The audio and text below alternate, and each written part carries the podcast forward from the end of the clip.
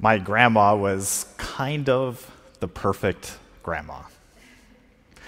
As you'd be pulling up to her house, there she'd be waving at you from the window that overlooked the driveway as if she'd been waiting there all day for you to show up.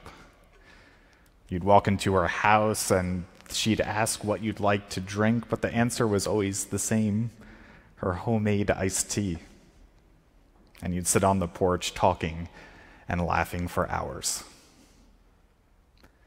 Every once in a while, I'd catch her looking at me with a nostalgic and adoring smile. So naturally, I'd ask her if everything's okay. And she would reply, Your grandfather used to make that same exact face. He was a grandfather I never really knew, but somehow buried deep inside my DNA was an instruction set to make that exact same face as my grandpa, which I suppose makes sense. One quarter of me was made in his very image. In our gospel this morning, folks are out to get Jesus. We're in chapter 22 of Matthew's gospel, and in four quick chapters, Jesus will be arrested and the passion will ensue.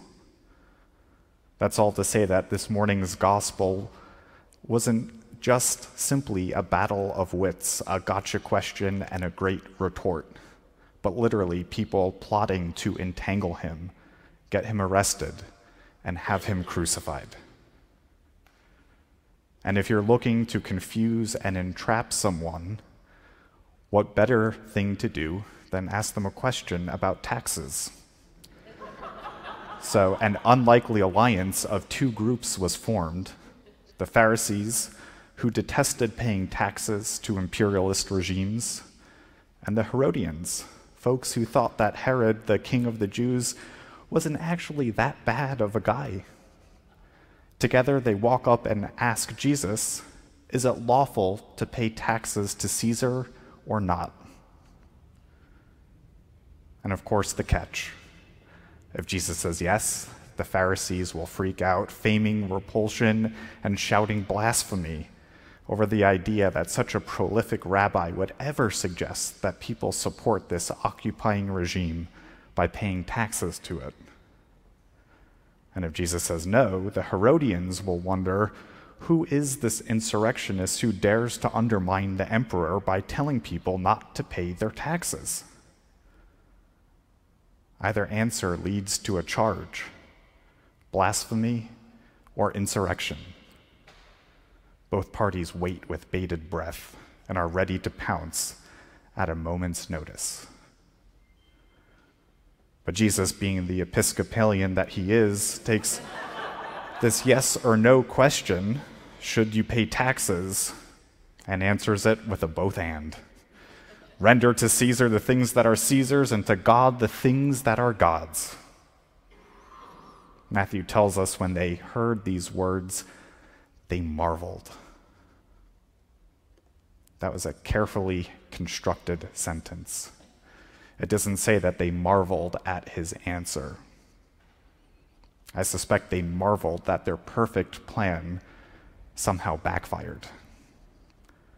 So they left him and went away.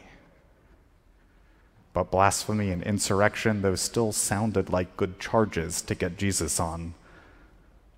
They'll just have to wait a few more days to get him.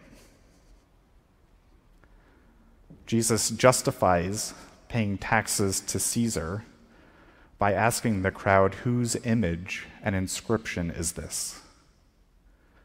They look at the coin and see Caesar because it was indeed Caesar who, with their tax money, paid for the roads on which they traveled, the aqueducts from which they drank, the protection under which they lived.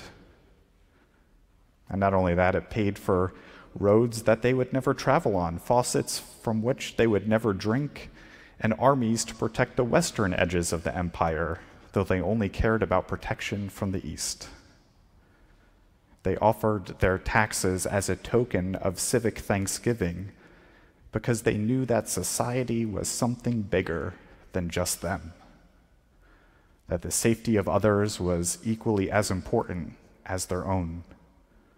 Having a road to walk on to work is important to everyone, and that all who thirst need access to water. So they paid their taxes to Caesar, not just for their own sake, but for the sake of all. The notion that society was bigger than any one individual and that we all ought to chip in for the good, that was an admirable notion and one Jesus could get behind.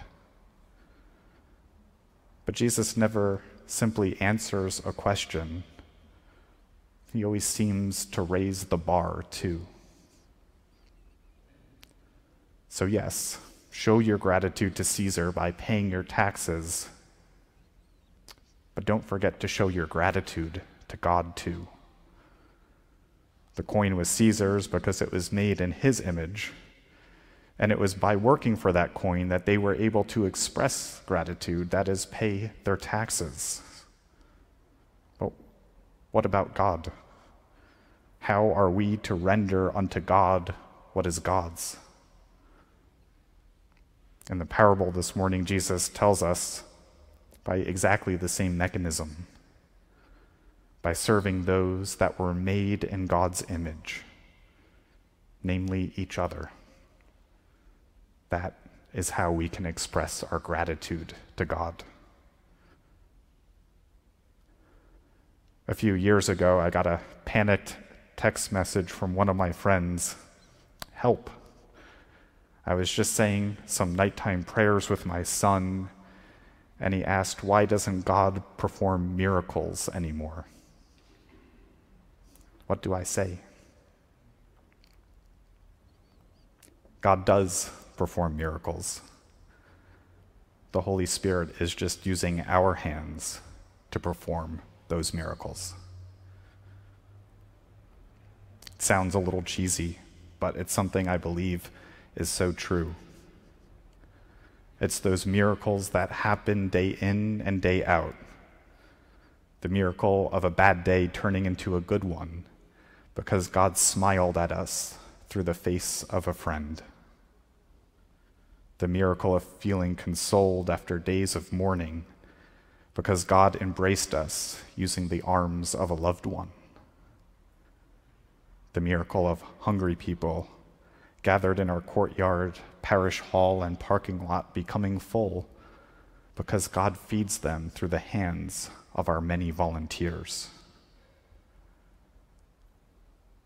We render these things unto God because these acts of love are of God and what God would do if he were still walking the earth as Christ incarnate.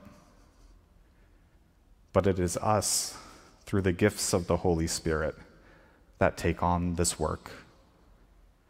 We feel driven to do these things because somehow, buried deep within our DNA, is an instruction set to be little Christs in this world, doing the works of our Father who called us by name, who know us, though we have never seen him. All as Christ watches with a nostalgic and adoring smile.